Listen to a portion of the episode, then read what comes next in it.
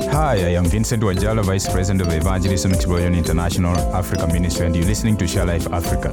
We should all want hope in our country, but you know what? We'll never have hope in our country until we have hope in our cities, and we'll never have hope in our cities until we have hope on our streets. We'll never have hope on our streets until we have hope in our homes, and we'll never have hope in our homes until we have hope in our heart. So then, here is the question How do we get hope in our hearts?